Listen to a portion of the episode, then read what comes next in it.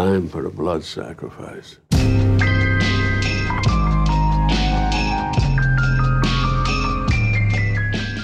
Hi, I'm Chris O'Falt, Deputy Editor of Film and TV Craft at IndieWire, and welcome to Deep Dive, where we not only talk to the director or showrunner about their craft and process, we talk to the whole creative team to lift the hood on an exceptional piece of filmmaking. And for our second episode, we partnered with HBO to break down the season two finale of Succession, episode 10, This Is Not for Tears, with creator Jesse Armstrong, executive producer and director Mark Mylod, and key members of their creative team.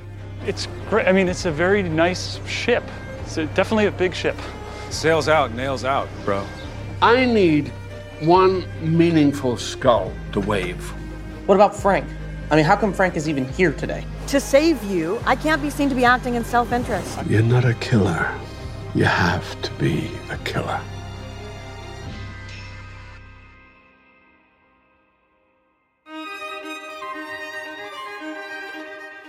Logan Roy is going to have to sacrifice a member of his family to save his empire. So he does what any billionaire media mogul would do gather them all in his $150 million yacht and set sail. Here's composer Nicholas Britell. Oh, the locations are so much fun with this, and I think this one in particular with the yacht, we're hearing a variation on the Moderato con piece that I wrote. It's kind of the jaunty, fun, absurd feeling, I would say. Just the idea that in the midst of everything that's going on, they're just going to be on this yacht. in this gorgeous looking, you know, in this beautiful location. It's just like, again, even for them, the counterpoint of where they are with what's actually going on in their lives is so huge. I mean, I can only imagine if you're on that yacht in this moment, how can you possibly enjoy yourself? but yet you're on this gorgeous yacht. Hey, first aboard. Early worm catches the best cabin, port out, starboard home. Welcome to our city on the water. It's like Venice, but it smells nice. Your series creator and the writer of this episode, executive producer Jesse Armstrong. Lots of rich people have yachts. There's a thing about isolation about them and a, a thing about I think I guess about all super wealthy environments that it you know you create these heavens which can also then be hells obviously there's a thing in the show about boats about cruise lines and things going horribly wrong on them there's a thing about the phrase of who you're going to throw overboard which in rather a literal way kind of silly way appeals Armstrong studied American history in school, and so much of this show is based on his deep research into the lives of these media magnate families. And from Murdoch's old competitor Maxwell dying on his yacht to the significant moments from injuries to meetings with prime ministers Murdoch himself has had aboard his yacht, Armstrong has wanted to get his characters on a boat dating back to Tom's bachelor party in season one. But even beyond that history, it's built into the DNA of Succession that we travel with these characters to places of extreme wealth and privilege. It's a recurring series with virtually no standing sets. In almost every episode, we head somewhere new. And the use of location has a great deal to do with how we relate to the Roy's wealth, their transience, and how we experience their inability to buy comfort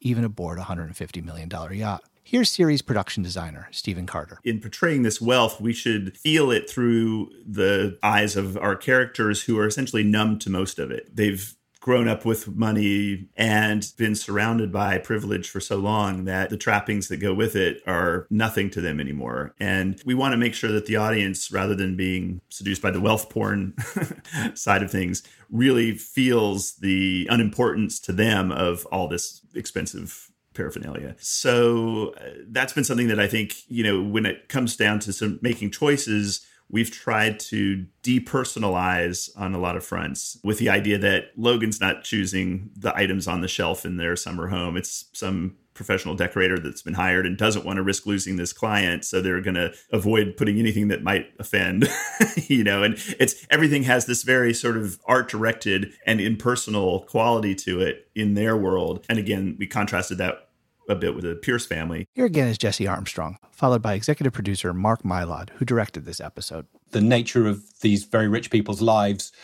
And I think it's something which the production design team and Mark and cinematographers pick up on is that there's something quite transient and quite depressing about the spaces that those very rich people end up inhabiting, I think. Now, in contrast to that, if we look at Logan's office on the executive floor of Waystar, that space represents everything that Logan is. His raison d'etre is to, to be in that chair. His desk there, you would see military history elements, you would see Roman centurions helmet. And that case, that does give us a window into that character's passion and past. Whereas I think it was important that the yacht stayed as this gilded cage, but without personal attachment. It's one of the great things about working with an amazing team. You go in somewhere and you're like, yeah, this looks great, Stephen. You know, I, I arrive on the morning and he's been there for three weeks getting it right. And you're like, brilliant. And uh, great, let's do it. And um, you take for granted the fact that when you, you know, sit on a desk and move an object, you look at it and it's been chosen with care. Just as important as how Carter dresses these luxurious places is the series' approach to shooting on location. Here's cinematographer Patrick Capone, followed once again by executive producer and director Mark Mylod, who, ever since Adam McKay directed the pilot, has been the person charged with establishing the visual language and approach to production on Succession. We wanted them to feel uncomfortable. Again, Billionaires can't control how hot it is in the summer in Croatia. They should suffer like everybody else. So we tried to embrace. I, I love shooting in front light. I know it's a, uh, almost a no no for DPs. Uh, I love shooting in front light. I overexpose it. I try and have them look uncomfortable that was certainly a conscious choice. We could have used a lot more negative fill, which we chose not to do. Pat and I talked about it. It was a difficult choice to make because it was a kind of anti-aesthetic choice. But that really, that's the style of the show, isn't it, in terms of our visual approach? And that meant that in basic terms of what the camera does, that when we're going through an extraordinarily beautiful, opulent environment, I certainly always try to let the character lead the camera not the camera panning lovingly over the beautiful gilt detail or whatever it may be. It was important not to get seduced by the wealth and fetishize it with the camera. I think as craftspeople, everybody in filmmaking to a certain extent is unconsciously programmed to make things beautiful. I think it's very important that we keep that scrappy, jagged edge and fight the instinct to round those edges aesthetically to make things more beautiful. Mylod, for his part, and you see this on the yacht, lets characters lead the camera through the space, never lovingly showing off its grandness. He creates stark frames of the characters and sea around them. Capone's operators are masters at finding compositions that never allow characters to be comfortable in relationship to their surroundings. We're all pals here, right? So, tonight, drink up. And uh, tomorrow, we'll figure it out. So many pivotal moments in season two take place with the cast gathered around the dinner table. In the season opener, Logan calls the family to the Summer Palace to discuss if he should sell the company. The Pierces and the Roys at Tern Haven, the indescribable and unforgettable Boar on the Floor, and of course, the yacht specifically the big breakfast table scene, where it's to be discussed who from the family will be the blood sacrifice. Here again is Jesse Armstrong, and why he seems to instinctively write towards these large ensemble scenes. Part of it, I think, maybe is also my sitcom background. You know, I wrote with Sam Bain, still do, and I wrote sitcom for years. That's my, where my training is in half hours. And, you know, getting everyone in the room to fire off each other in a small or large ensemble cast is kind of meat and drink, especially, I guess, out of the multi camera studio tradition. You just get everyone in there and that's where the action happens. So I wonder if there's something about learning my craft in sitcom that means I like getting people together. And also, I, I just, I like writing, I like imagining, I like the richness of knowing where everyone's coming from. And then, honestly, when I'm writing them, kind of surprising me by what they end up saying because they've got hopefully a depth of perspective, an emotional reaction to what's going on around them. From a filmmaking perspective, gathering the ensemble around the dinner table, or in this case, the breakfast table, is one of the hardest things to direct and shoot. Everyone's seated, static. The director has a hand tied behind their back in terms of staging and blocking. So much will depend on the camera to reveal how the dynamics will unfold in the Shakespearean game Logan is staging here. Why is he doing it like this, do you think? How do you mean? We're all pals here. Let's have a discussion. Like he suddenly wants our views because he loves advice. It's running a show trial. Mm-hmm. Get the whole Politburo to sign the death warrant. Then all our hands are bathed with blood. Well, that's nice and lovely. With Logan at the head of the table playing Puppet Master, and the variety of personal and political dynamics we've been watching play out all season between the dozen other characters seated at the table, you can maybe start to imagine how a director might divide the scene into a master shot and coverage of individual characters. Yet, in talking to the Succession team, it becomes clear there is no set coverage. This scene had three camera operators given a tremendous amount of freedom and encouragement to follow their instincts, to listen to the characters and react. Panning, reframing, often in tight compositions, to capture what they instinctively feel is most interesting. Armstrong just talked about how when he sits down to write these scenes with the ensemble all gathered, he's surprised by what characters say and reveal about themselves. And that pretty much describes the viewpoint of the camera. Here again is Jesse Armstrong, followed immediately by Logan himself, Brian Cox, and then later you'll hear from Jeremy Strong, who of course plays Kendall Roy. It's more fluid to do it how we do it, which is long takes and the cameras rove around and the camera operators are hugely sympathetic, humane people who are like performers because they look and capture those reactions around the table because they know that when Tom says that, Shiv will look like this or might do, and Roman will look like that, and their eyes are your eyes. So it feels very fluid. In a way, the immediacy does actually come from the operators. And that makes a very happy show because the operators are as involved as, and it's not just technical, they're as involved as the actors are. So they have their own slant. They see something and they say, "Oh, I'd like to pick that up," and we do it again, and they pick it up. You know, and then we might do something different. You know, it, so it has that kind of volubility about it. The camera reacts with the speed of a human being rather than somebody who knows what's going to happen next, and that lets the comedy and drama play in a way which I think subliminally makes you feel like you're in the room. And their job is to support the psychodynamics of the scene. And so they are sort of very emotionally and empathically involved with filming what we're doing. You know, there are some times where I'll start saying, Hey, I might do that. And one of our operators will just say, Don't tell me, just do it. You know, we'll find you. What Jeremy Strong is getting at here is really interesting because a camera operator is traditionally trained to anticipate an actor's movement, with the goal being a choreographed synchronization between actor and camera. Here again is cinematographer Patrick Capone. We don't want to anticipate things. There's a scene where Tom and Greg are throwing bottles at each other in the office, episode three or four. And at one point, one of them leans over to the operator and says, I'm going to duck under the desk this time. And he goes, Please don't tell me that. I want to react to it.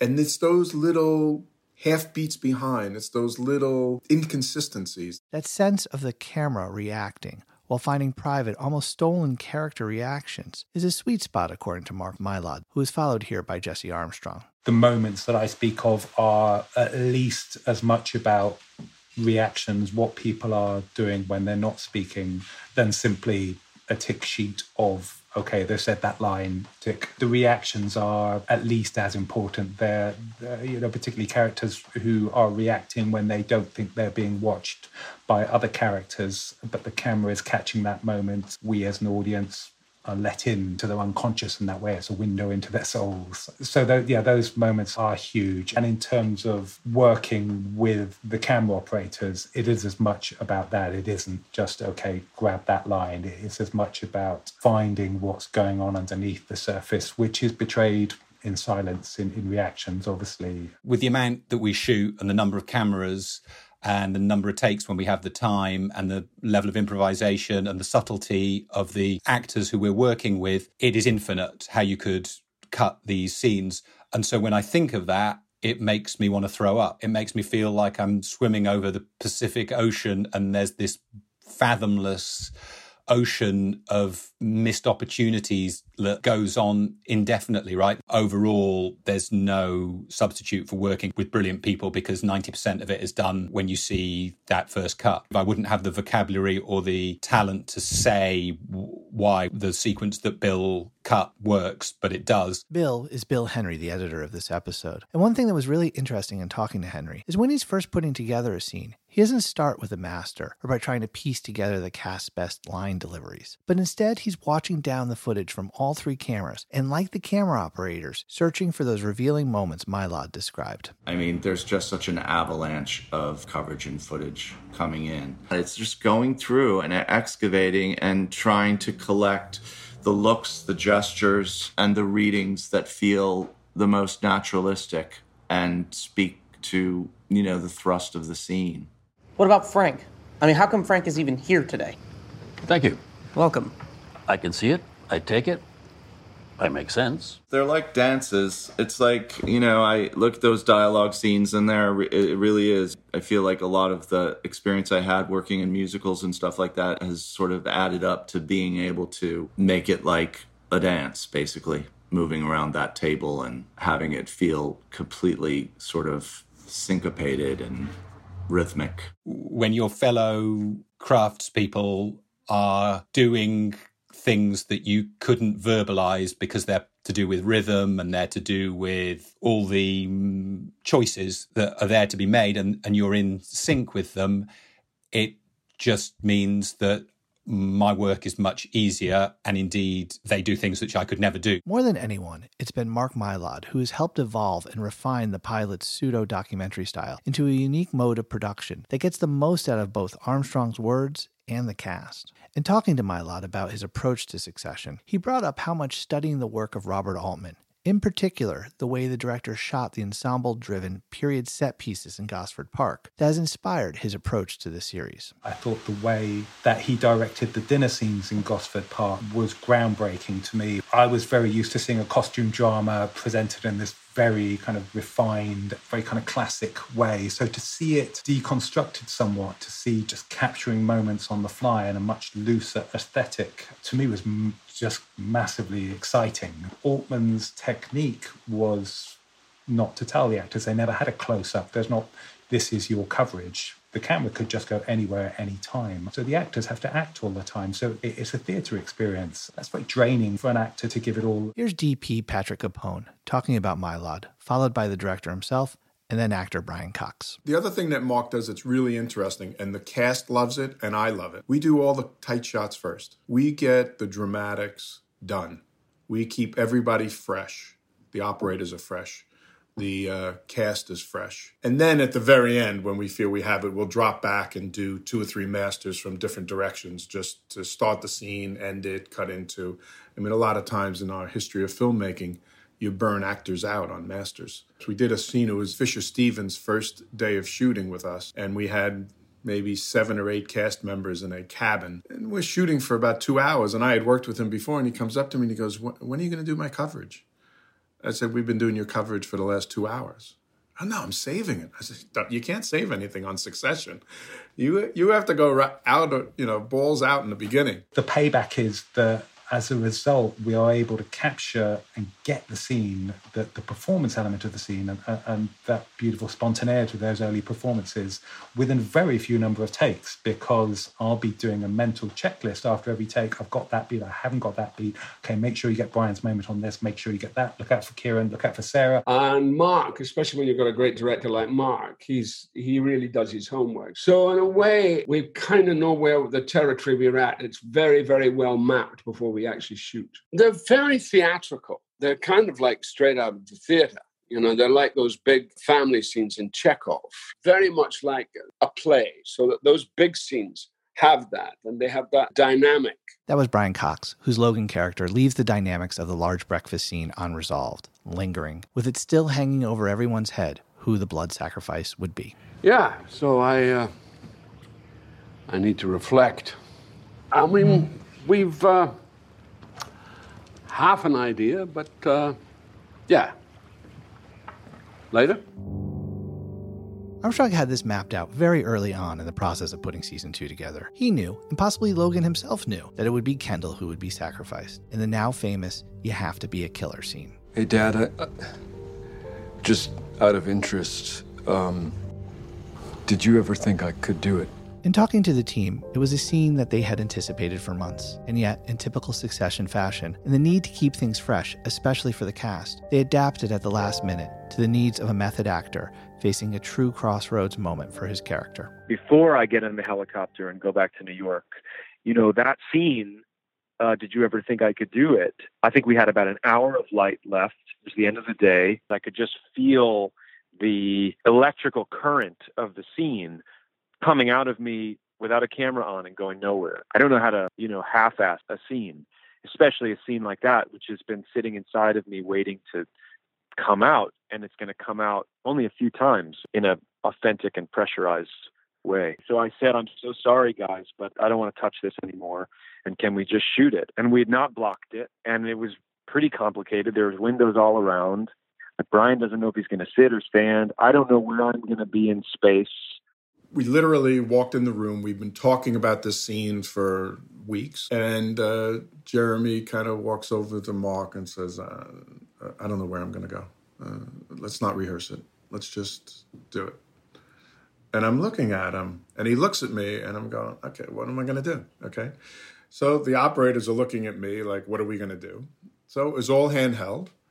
But Pat Capone, who's our DP, said, "Yeah, let's let's dance." And so we just did take after take where the camera was intuiting where we were going to be. You know, they would cross each other's lenses, but that doesn't matter because, you know, Mark Mylod knows what he can do in the edit.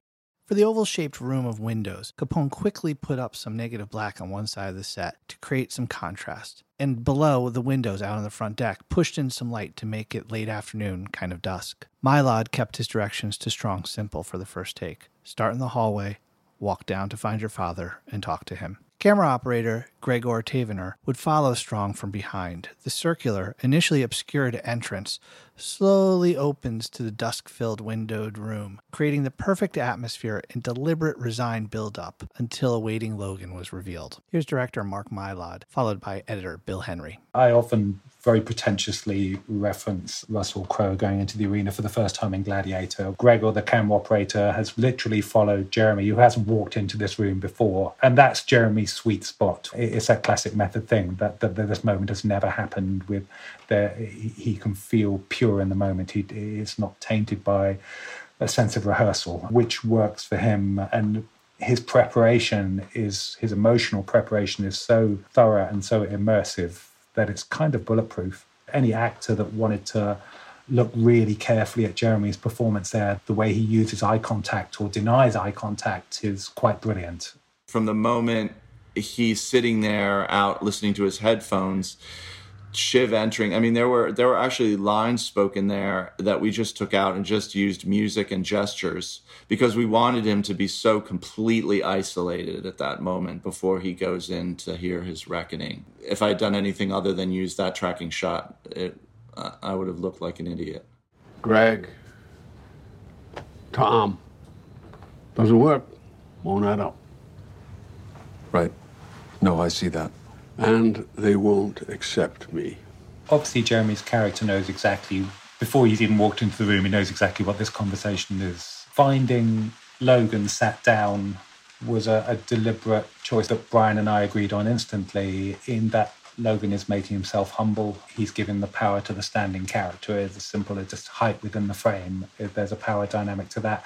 But like Trump in a press briefing, he can't do it for very long. He can't be humble for very long. At some point, he has to stand up unconsciously. In this case, he, he has to break out of a dynamic that he's uncomfortable within. It's a given because of Logan's status that it's Logan's. It's it's not Logan's show, but it's Logan's space and if they go on his yacht, that's his space. Certainly, the the power of the scene is initially given by Logan to Kendall. Logan then can't help but take it back. But then there is a sense, uh, I hope, certainly on a second viewing, perhaps through his stillness, that Kendall does in some way grow in the scene, hopefully in a way that doesn't tip the hat in any as any kind of defiance. There's somewhat of a debate as to when Kendall actually decides to betray his father. Certainly, rewatching this scene, you can start to at least see some breadcrumbs. But in the post process, on a number of levels, as you'll soon learn, there were concerns you'd see much more, and as my Mylod indicates, they tipped their cap of the surprise that awaits at the press conference. How to stay true to Kendall's journey and Strong's performance, but not below the end, was a discussion and an exercise in fine tuning this series in particular is well equipped to execute. Here again is editor Bill Henry. There's a beat where Logan says, Oh man, don't worry about it. No real person involved. And it's at that moment also that I felt like Kendall sort of could have played his hand there and I remember staying a bit longer on that moment after he gets that line delivered to him from Logan and sort of really clocking it in a way that was like, okay, I'm dealing with a complete fucking monster and I'm done with this.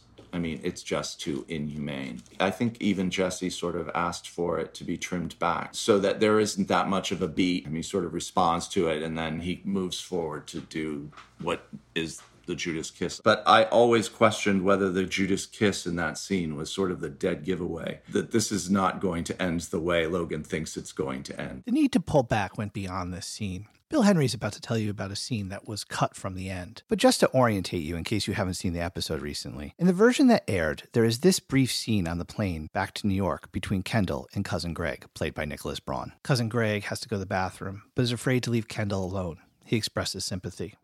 You know, if you need to use the bathroom, you can use the bathroom. I'm not gonna jump out the window.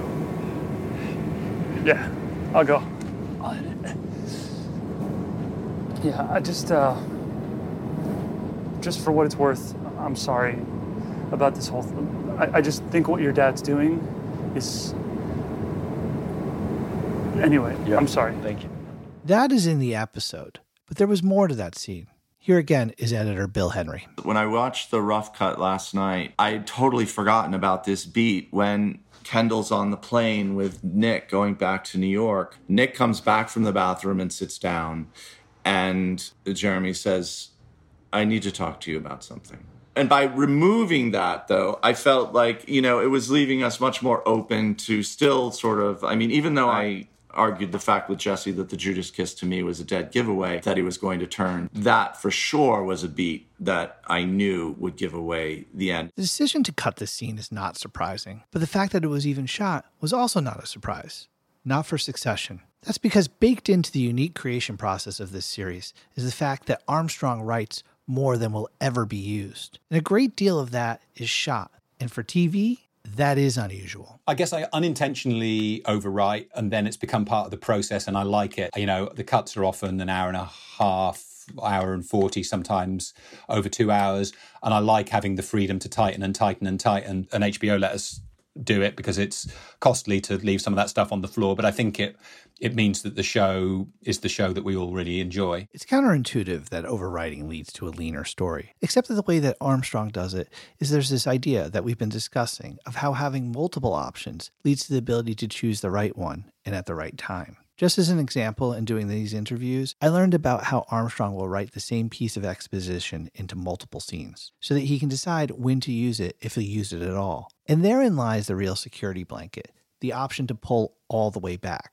Armstrong is a master of dramatic structure, and yet the ability to feel and see how things are registering, playing for an audience, he can make vital adjustments to carve it precisely with Mylod and his editor. Here again is executive producer and director Mark Mylod. I would be lying if I saying that wasn't also sometimes frustrating as a director in that there will be time that one spent a lot of precious time on and resources on that then ends up on the floor uh, and one can't help but think okay uh, if i'd spent that money on this i could have had more extras more cowbell whatever. But the virtue of it is it does allow us this process of honing down the storytelling to its kind of bare minimum in the edit. And hopefully that does just give that kind of sense of yeah leanness to the storytelling Nicholas Britell's complex and layered music is also a key tool in sharpening the delicate tonal and emotional balance of the show. It too, at times, takes experimentation and modulation to hone its role in the storytelling. Here again is the composer. I get to be an audience member too when I first see these episodes as well. And I get to kind of share in that joy of discovery where I was totally surprised by the ending. I did not see that coming. The role music would play getting Kendall from the plane with Cousin Greg to the big press conference proved to be a particularly delicate balance. Once again, with the fear of tipping off to the audience of what was about to happen. That's a moment where it was entirely from uh, experimenting and back and forth with Jesse that we figured out what to do.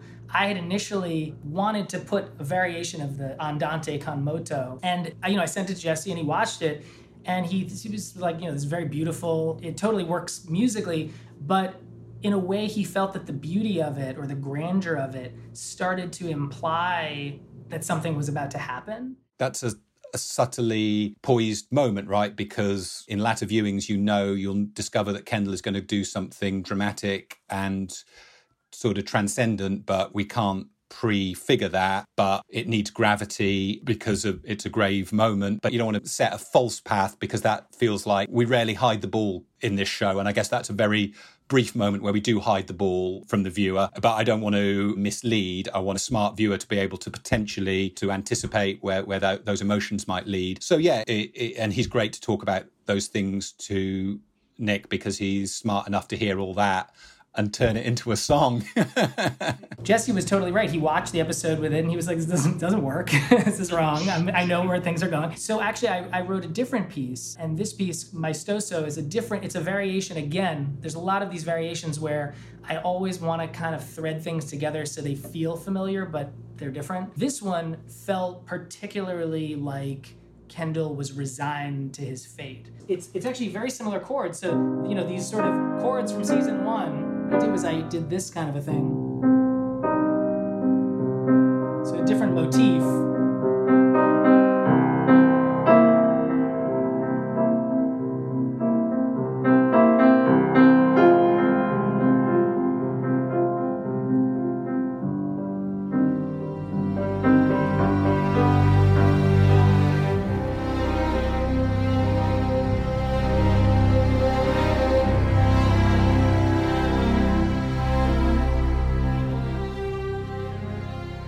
Almost impossible to separate Kendall's journey this season from Britell's music, which captured the contemplative side of Strong's performance and how broken and haunted he is as a result of the death and cover up of the waiter at the end of season one. We often think of TV score in terms of post production, like the discussion we just heard about the music that led us to the climactic press conference. But it shouldn't surprise anyone that Britell was thinking musically about Kendall's journey in this season well before production began.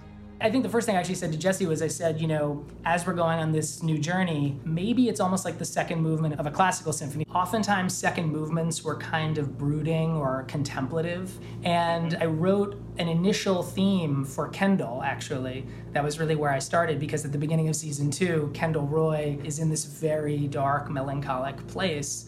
And I wanted that theme to start us with Kendall but then I wanted to make sure that it kind of looped us back around to show that we're not forgetting where we've been.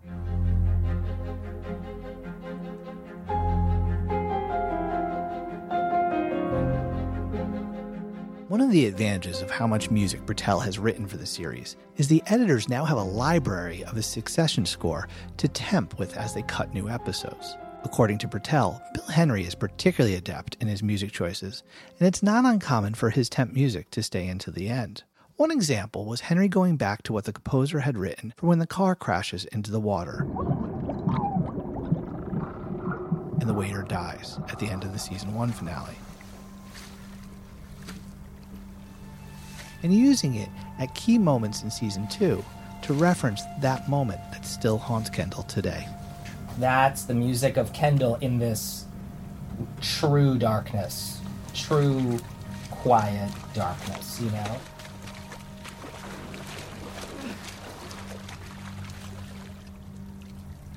And you hear it again, for example, when he goes with Logan to visit the family that he has left their child to die in a car wreck. So you hear that same music. I'm doing teas. Oh, um, no, not for me. Thank you. Thanks. Water? Uh, yes, actually. Thank you. Yes, please.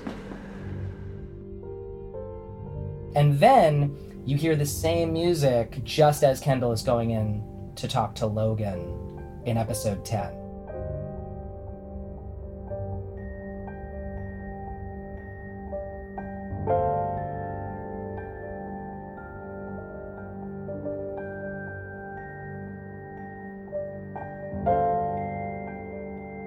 Ever since the end of season one and the car crashing into the lake and the drowning of the young man, water has become an element of kind of psychic torture for Kendall, I think. And so whenever we put the character in water, we make him vulnerable. We kind of metaphorically crucify him in the water. So we wanted the start of season two in those early image to have that kind of emotional juxtaposition between what should be, you know, an exalted, beautiful, extraordinarily kind of pampering image, but actually through Jeremy's extraordinary performance in the eyes, is just nothing but torture. And uh, and we echoed that or tried to echo that with him in the pool in episode 10, of being in that same place where with all this wealth and privilege, this character is still essentially haunted, is damned by his kind of existential guilt over causing the death of this young man. Sometimes we had anxieties about whether that would be too much of a dark weight for people to be able to live with. But it seemed like an interesting story to tell and a true one. You know, my feeling is often that people don't change that much, and his change when it comes has come slowly and that felt correct for the amount of distance he was going to have to travel emotionally. In that last scene between Kendall and Logan, it's fascinating how much the filmmakers bring us back to the drowning of the waiter. Britell and Henry reuse the music from the car crash as Kendall enters Logan's space one last time. The sea is carefully framed out the windows. So much of the discussion of the dialogue in this scene has been on if Kendall could handle the top job and Logan's you aren't a killer response. But it's what Kendall says after that exchange like the filmmaking, that shows how much the drowning of the waiter is front and center on his mind. I deserve it. Maybe I deserve it. Oh, no, son. Yeah, for everything. No, no, no. God, no. It's good to pay. The boy. It's Logan's response, the one editor Bill Henry worried might tip their cap. NRPI, no real person involved. It's nothing. Has always felt to me like what led Kendall to do this. The truth is that my father is a malignant presence, a bully and a liar, and he was fully personally aware of these events for many years and made efforts to hide and cover up. Of course, watching this moment on TV was Logan. Here's Mark Mylod, followed by Jesse Armstrong, talking about Brian Cox's now famous smirk in the last shot of the episode. We hadn't shot the news conference yet. I tried to be as in camera as possible, and that I really wanted to be able to play that news conference back to Brian to react to. As it was, he had nothing but a TV screen with nothing on it to look at and somebody reading in the dialogue to him. So he had very little to go on. It's the equivalent of people doing Jurassic Park and having to, you know, look at a green ball and pretend it's a T Rex. I told him when the camera was going to start moving in, I told him how close it was going to get to him, and that was it. We went for the first take, and I remember this really clearly being at the monitor with Jesse. It was perfect. The first take was insanely perfect. It was one of those moments where you jump out of bed to go to work. He absolutely, we did two takes because I'm a coward and I was worried about the film getting baked or something. But the first take was the one we used, and it was just exquisite. It was again, it's talking about one of the best actors on the planet, absolutely nailing the moment. What was Brian's stage direction for the last shot of the season? Uh, I, I want to know what you told him, but I also want to know what just what what did Jesse write in the script? Um, I'm not going to tell you what Jesse wrote in the script because okay. it will leave the audience too much. Um, Oh, Jesse okay. can tell you um, if he wants to. I don't. I think it's. I think it's in semi in the public domain. Don't you have to put these things into the into the public domain? I can probably open it on my computer. I don't mind saying he. You know what Brian did is so sphinxy and brilliant. That's a collaboration. So I don't mind saying. Let me open my final draft. Yeah, you know what? I'm not going to read it all out, but he, he, but it's it, we, it's it, you know, what he does is is just Brian. But there, there's a suggestion of that that that's how we wanted to end. That's how we knew we wanted to end. A smirk of some sort, uh, or a slight No. smile, or something. Slowly across his face, there cracks just a hint of not quite a smile, but a smirk snarl of appreciation. I kept hearing when doing these interviews how clear Armstrong's writing is, how reading his scripts was often all anyone needed to figure out how to play or stage a scene. So I'm not surprised that the description he just read to us pointed Cox and Mylod towards such a delicious smirk that says so much. But what I did find myself continually reflecting on while I was working on this Succession deep dive is how such a well written show with such an amazing cast goes out of its way to adapt a mode of production that keeps things off kilter and fresh. How an expensive prestige HBO show that welcomes us into this world of outrageous luxury allows us to feel the discomfort of that wealth while seeking a jagged edge visual style. How a show can maintain a tonal balance of a satire every bit as biting as Armando Iannucci, but is simultaneously the rare drama worthy of the Shakespearean label. Armstrong and cast deserve a world of credit for this, but all too often it's easy to ignore the role craft plays in a modern drama like Succession. craft is not simply the obvious stuff, like period set dressing, visual effects monsters, or a handsome image. craft is using the tools of cinema so the viewer experiences the story in a specific, certain way, and the execution of that can often be hidden. And I hope this deep dive into the season 2 finale of Succession made just some of the behind the scenes work of this one episode a little less invisible.